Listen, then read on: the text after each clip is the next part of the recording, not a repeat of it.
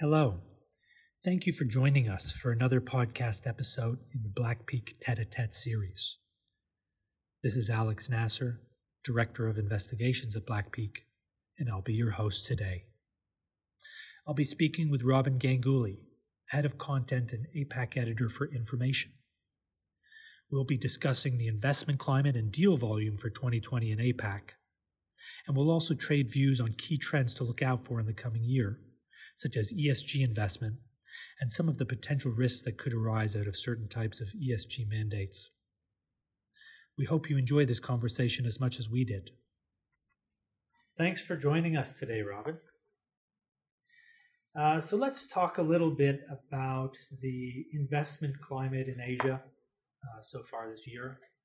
Back earlier in the year, um, there were forecasts that uh, things were going to get very dire the rest of the year. Has this really happened? That's actually a very interesting question, Alex. Um, I remember back, you know, to the period that you refer to, uh, February, March, people were very concerned, and uh, April, May, June as well.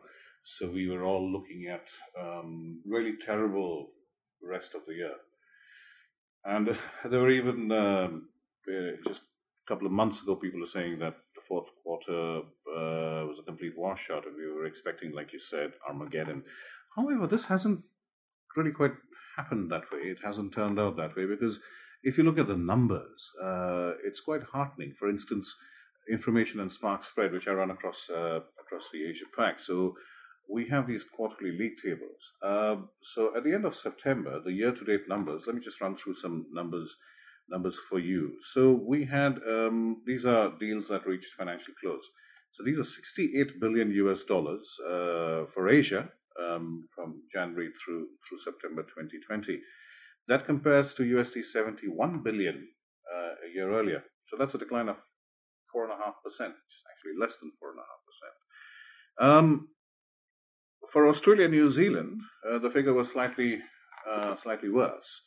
Uh, we had 24 billion odd dollars, US uh, dollars of, of closed deals compared to about 32 uh, billion, uh, decline of 25%. But you know, if you look um, overall at the Asia Pacific market, that same period, the nine months, we closed about 92 billion dollars US dollars of deals in the nine months through September compared to 104 a year earlier. That's a decline of uh, about 11%. Uh, that's not really bad, considering that you know people are expecting a total washout.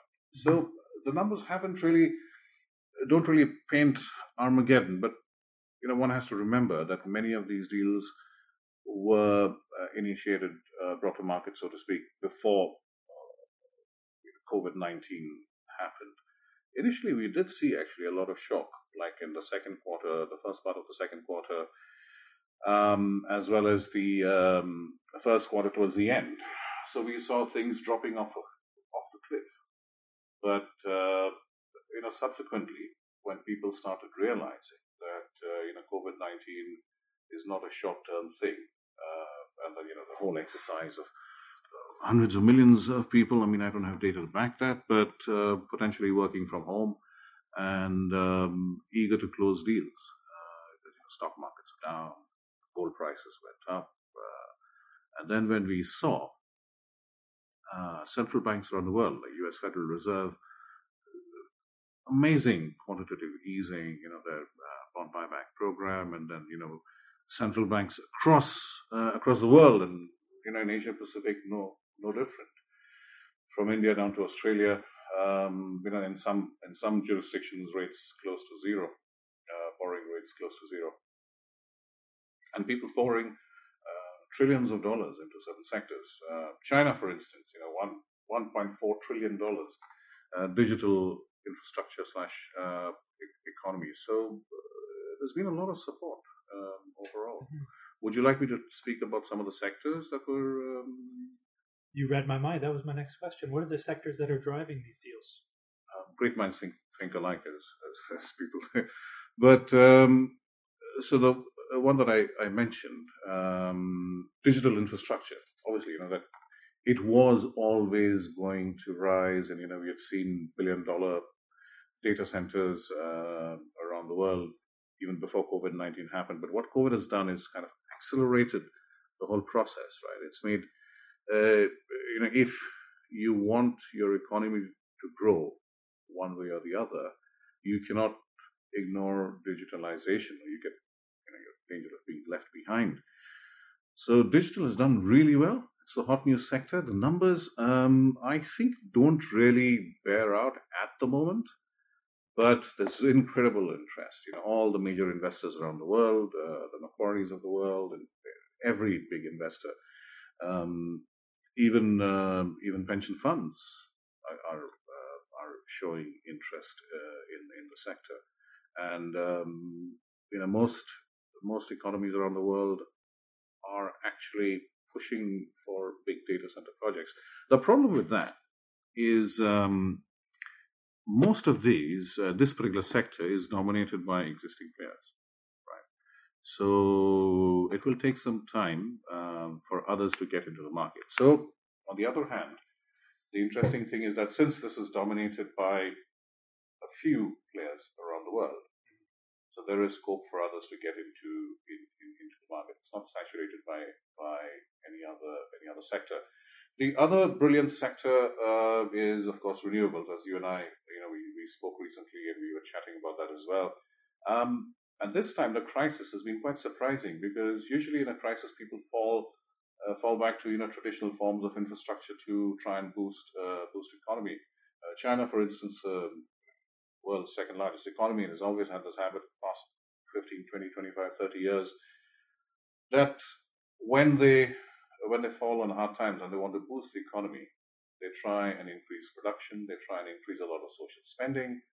Um, so, you know, traditional forms of infrastructure like roads, um, airports, etc., you know, they, they tend to get a lot of focus and relatively, uh, you know, our viewers won't won't see me, but I'm making the quote marks, the air quotes, newfangled um, uh, sectors such as, mm-hmm. as renewables could happen to fall by the wayside. This is not the is not the case uh, this time around, um, and the data is like pretty clear. For instance, in Asia, you know, I said um, Asia about sixty-eight billion dollars in the first nine months of, of this year. About thirty-eight percent of that was was renewable. Hmm. So, and uh, you know, even even further south in Australia and New Zealand. I mean, you know, they've got very clear uh, renewable energy energy goals, and you know, we've had recent elections fought over. This was quite a major major part. So, to wrap up, um, digital economy, mm-hmm. data centers especially, then uh, renewables has done really well, and it will continue to do well um, because most most governments, uh, some governments rather, have you know zero emission targets uh, in the next couple of couple of decades. Uh, one side I'd like to mention is uh, telecom towers. So it's also a very interesting sector because you know a lot of the work is being done digitally. In fact, the one podcast that we are putting out will also be digital. Um, so telecom carriers, especially in Philippines and Indonesia, uh, even in Australia, you know, you have Telstra toying with the idea. So these are some of the more interesting sectors uh, so far this year and continuing into possibly the next couple of years. That's very interesting. And some of the sectors you mentioned, TMT, renewables, um, were already quite active mm-hmm. uh, when, when COVID hit, as you say. Um, so it's to some degrees perhaps fortunate that they were not so heavily impacted. Um, were there any sectors that were quite active pre-COVID that have uh, uh, seen a more serious impact, where uh, deal value volume has, has fallen significantly? See, like I said, many of the deals that were happening in uh, at least the second and third quarters of 2020, they were basically initiated a while before COVID 19.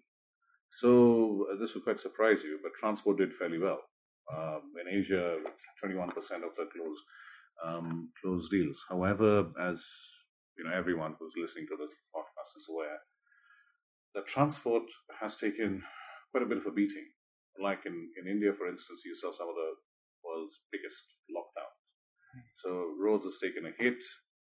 Um, airports are doing really well, and it's actually really surprising. At several forums that forums that I have uh, either moderated or spoken at, or, or even you know really smart people that I speak with, they're all when it's the same refrain that this is such a shock for investors in in uh, in these mainstream assets, so to speak, like mm-hmm. airports. So airports has taken a major hit, and one is not quite sure when uh, when things are going to get back to normal. Um, we had I was speaking to some people back a couple of months ago, and they were heavily invested in airports, so they took a lot mm-hmm. of effort to defend their investments in airports.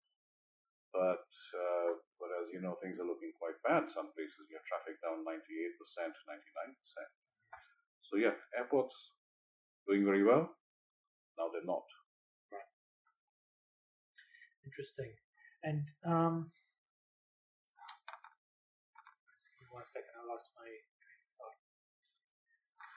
um, you also mentioned to me earlier that we've seen an increase in the number of deals in, in spite of this slightly lower um, total figure for this year as compared to last. Mm-hmm. Um, could you add a little detail and context to that? I thought that was pretty interesting. So we had, um, along with the slight decrease in, in total deal value, so we had in 2019, the first nine months of the year, we had 151 deals in Asia, for instance. Uh, 2020, COVID 19, financing problems, uh, I mean, all sorts of things, lockdowns, etc. But we had a 206 deals uh, compared to 151 uh, a year earlier. So that is actually quite interesting. And um, uh, the question I'm, I'm, assuming you're going to ask is why? Uh, why did the number of deals um, go up? Because I think what happened was, like I said before, after the initial shock in the first quarter and in the first half of the second quarter, people started coming back, you know, with a vengeance, so to speak. So a lot of these deals were, like I said, already in the market, and I think they rushed uh, to close them there was a lot of available capital.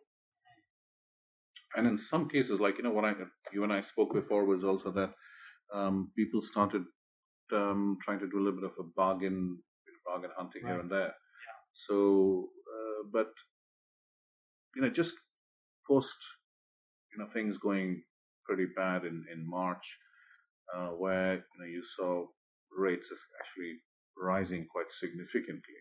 Uh, the premium was or LIBOR was quite significant. But they seem to have come down. Um, and there was a lot of money in the market, you know, and I suspect this is why. There's a reluctance to do uh, really big ticket deals, but we did see some. Um, but on the other hand, COVID 19 challenge, yes. Uh, but if you look around the world, the amount of stimulus, the amount of support uh, which you know, I mean, we could talk further in the program, which could turn out to be a bit of, bit of an issue later. But I think all these things kind of encouraged uh, massive of support. And what about looking forward to uh, 2021 then? Um, what are investors expecting and, and markets expecting, and, and, what are governments in the region uh, doing to prepare uh, for next year? See, one of the major things that people were basing their predictions on was, um, uh, you know, the discovery of a vaccine by December 2020. That's next month. From the look of things, we seem to be heading in that direction. Um, we already have news on that front. Markets have taken heart. Um, and people are actually just like very eager to get back to work in, in most places. Like I said, there is a lot of uh, a lot of money that people have held on to. Not as much as we had thought earlier, because you know we were expecting a massive flood. But then, as you saw the numbers, uh, overall, you know, Asia Pacific deals down 11% on year, January to September. It's not really inactivity, uh, considering the challenges that have been there. so I think looking ahead, people are really eager to get back. Uh, but many investors, uh, many advisors, uh, you know, have kind of overhauled the way they look at things, the way they do uh, particular, uh, particular, uh, take particular decisions, and um, and that has actually kind of sped up some of the process. So I think people are quite eager to get back to, into it in, in 2021, and we are seeing uh, there are a lot of delayed deals, uh, Alex, which will come which will come into the market next year. Are these delayed deals uh, to any degree going to uh, constitute a risk of an overflowed market uh, once once the crisis subsides? Is that a direction we're headed in now? See, that was um, that was the concern at one point of time. Okay, so Inframation. Um, so our reporters and researchers. So we went out in in September. sorry, we went out in September and then we tried to gather some data. This is not exhaustive, but overall, Asia Pacific uh, delayed by COVID nineteen, not implemented or not moving forward by the end of September. Overall, USD sixty three billion dollars. That's a lot of dollars, right? And uh, a lot of them, like for airports, for instance, USD ten billion dollars, and um, roads we have nine billion. This is um, this is Asia Asia Pacific. Um, the biggest delays we've seen are in India. Um, from the data that we managed to collect, uh, 24 projects delayed, um, value USD 13 billion. Uh, China was second with five projects uh, worth USD 6 billion, but this data is a little bit, uh, little bit stilted because of a China Three Gorges deal. Uh, China is looking, uh, China Three Gorges is looking to sell a minority stake in its overseas portfolio for about four billion dollars. But um, so these, but your question is whether this will come into into the market next year and flood it and stifle um, other activity. Uh, the answer, I don't, I don't think it's true.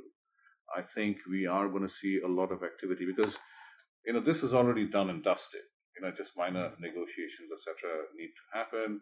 Um, but remember, not all of this will come through because some of these projects, uh, because of COVID 19, they have been affected. So 63 billion, I'm not sure how much of that will actually be completed, but um, there is room for a lot of um, for a lot of other deals. Uh, investors currently in Asia in, in the Asia Pacific market, you know, there are two schools of investors. One school says we are not in the we are not in the business of nation building. So if you are the Indian government, for instance, and you want to uh, you know, boost the economy, etc., so they are reluctant to take greenfield risk, for instance. Right? They're reluctant to take uh, greenfield risk. Um, so they want the government to initiate, and they want to get into secondary secondary assets. Right? And remember, many of them um, many of them don't have the same workforces as before. Um, which brings me to an interesting thought. Uh, that you know you you're the expert you're the expert on this. If I may ask, uh, for my for my for my knowledge, what risks do you see as far as ESG is concerned um, in 2021 and maybe 2022, given the backdrop of you know people severely trimming their workforces as well as uh, potentially some processes? Is that something that could be? Absolutely. I mean, that's something uh, we're looking at um, ESG uh, has been and continues to be a major and very positive trend uh, in investment as well as uh, uh for corporates in terms of how they how they uh, run their operations worldwide and, and deal with third parties. Um, and the um, COVID has not really dampened that enthusiasm as well. And I think we published a piece on this. Blackpeak published a piece on this previously. We see 21, 2021 being a, a particularly a strong year for for ESG as well, and for that trend to continue.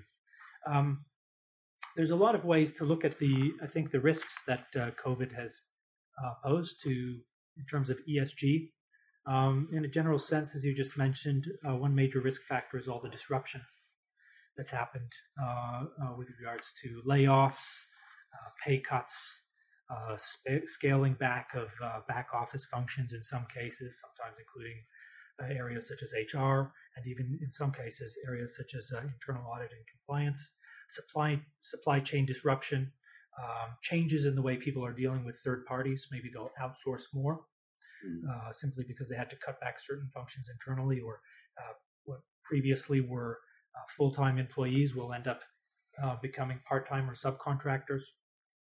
Um, and other other areas as well, such as supply chain disruption and travel restrictions. Now, those that's a very long list of of uh, of, of, things that have changed and, and potentially been disrupted. And, and, essentially, what it means is that the way that work is done has has been fundamentally changed in in uh, in a lot of areas, and the uh, the type of risk, particularly third party risk, um, has changed. And um, companies, understandably, have been focused on survival, particularly third parties. I think this applies to a lot of the third parties that corporates will be dealing with. Um, um, there's a there's there's a very different uh, sort of a landscape, um, and one that is you know this work from home is another example. Is to some degree it's it's come online and, and been su- surprisingly worked surprisingly well, but to some degree it's it's untested, and um, the old way of managing these risks is uh, it's uncertain to what degree it's going to it's going to just you know adapt immediately to this. Um, it's hard to generalize beyond that once it gets mm. to, to even even on a sector by sector level because it really it can depend, for example, on the size of a company. Um, a smaller player with less diversity, uh, uh, less diversification, um, might be more impacted than a than a more diversified larger company in terms of the degree to which they've just had to um, make a lot of changes to to survive, which which could uh, increase the risk. Um, but um, this is uh, this is sort of the the broader picture that I think um, makes it more difficult to implement these ESG mandates, in particular as they relate to third parties. And coming into 2021, um, we're going to likely see a lot more um, systemic issues, uh, uh, particularly as they relate to third parties and supply chains, that are going to to to come to light as they clash with these um, in some cases, relatively ambitious, uh, um, but very important ESG mandates that are being rolled out by institutional investors and, and uh, uh MNCs. Quick, uh, quick follow up on that one. Uh, you know, Inframation conducted a survey um, in April last year, where nine out of ten of the more than 100 respondents said that in the past 12 months, ESG has become a more important part of their investment decision making.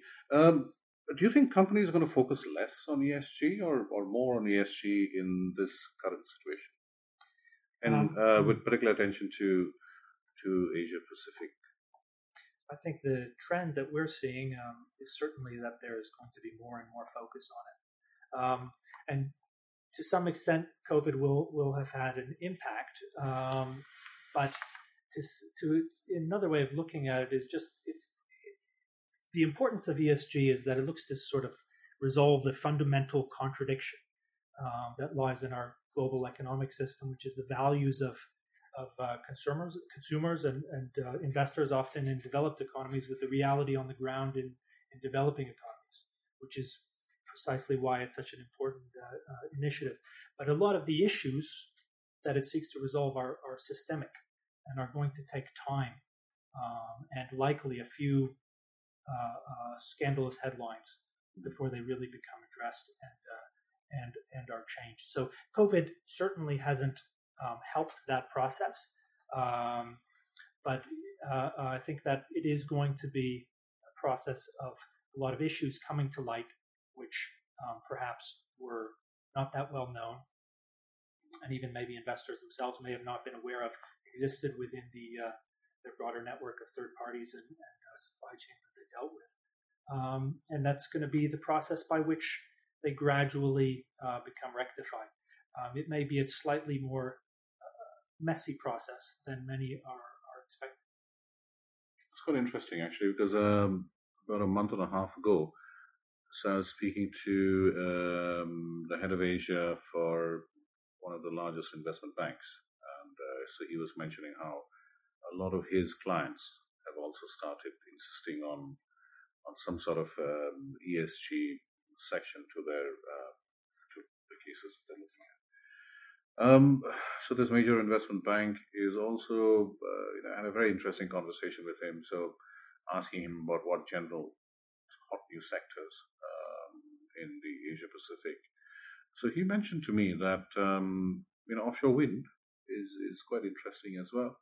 Uh, so I'm just moving on from the mm-hmm. from the ESG side of things. Um, so for so long, I mean, it's no secret that South Korea has been by far the biggest um, area of interest as far as foreign investors are concerned uh, in offshore wind. But looking ahead, if you're looking towards 2021, you were asking me earlier which sectors. Mm. Um, Japan is actually very, very, very, very interesting. So they have um, these offshore wind promotion zones, uh, mm. some of which have also been named, and some of which will be named. I'll and I'll give you some uh, some examples. There's a Goto city in Nagasaki Prefecture, Choshi City in um, Chiba uh, Prefecture, North Japan Sea in Aomori. So these are some areas which uh, you know which are going to see pretty interesting, uh, pretty interesting, interesting growth in uh, 2021. Why I bring this up is the same point I was making earlier. In this time of crisis, you expect people to kind of you know tighten their wallets, right? Mm. As in um, be very careful about investing. But the amount of uh, interest that we've seen, even in these projects, which are uh, uh, they're not even shovel ready. Mm-hmm. Like in Australia, for instance, you know, Australia, New Zealand, there's a lot of support for shovel ready projects, but these are not even shovel ready. Just looking ahead. Uh, so people, you know, they they haven't they haven't seen Armageddon. I don't think they're mm-hmm. expecting to see Armageddon in the next uh, year, year and a half as well. So the fact that you know they're putting their money where their uh, where their mouth is, it's quite interesting.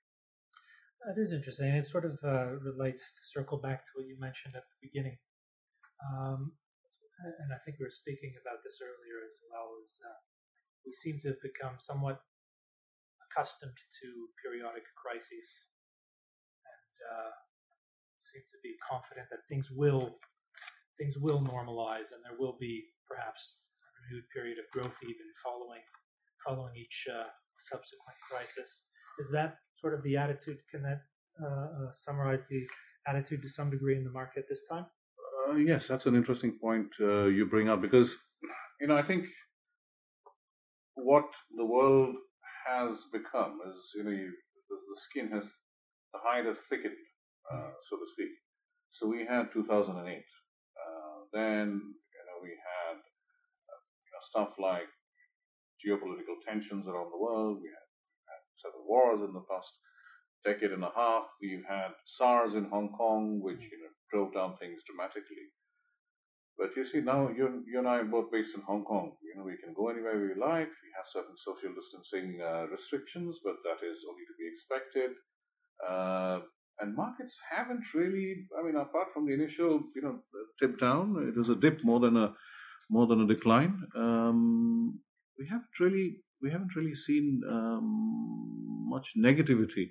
I think the major difference this time around is, um, you know, people are they have accepted that COVID nineteen is going to be here for a while.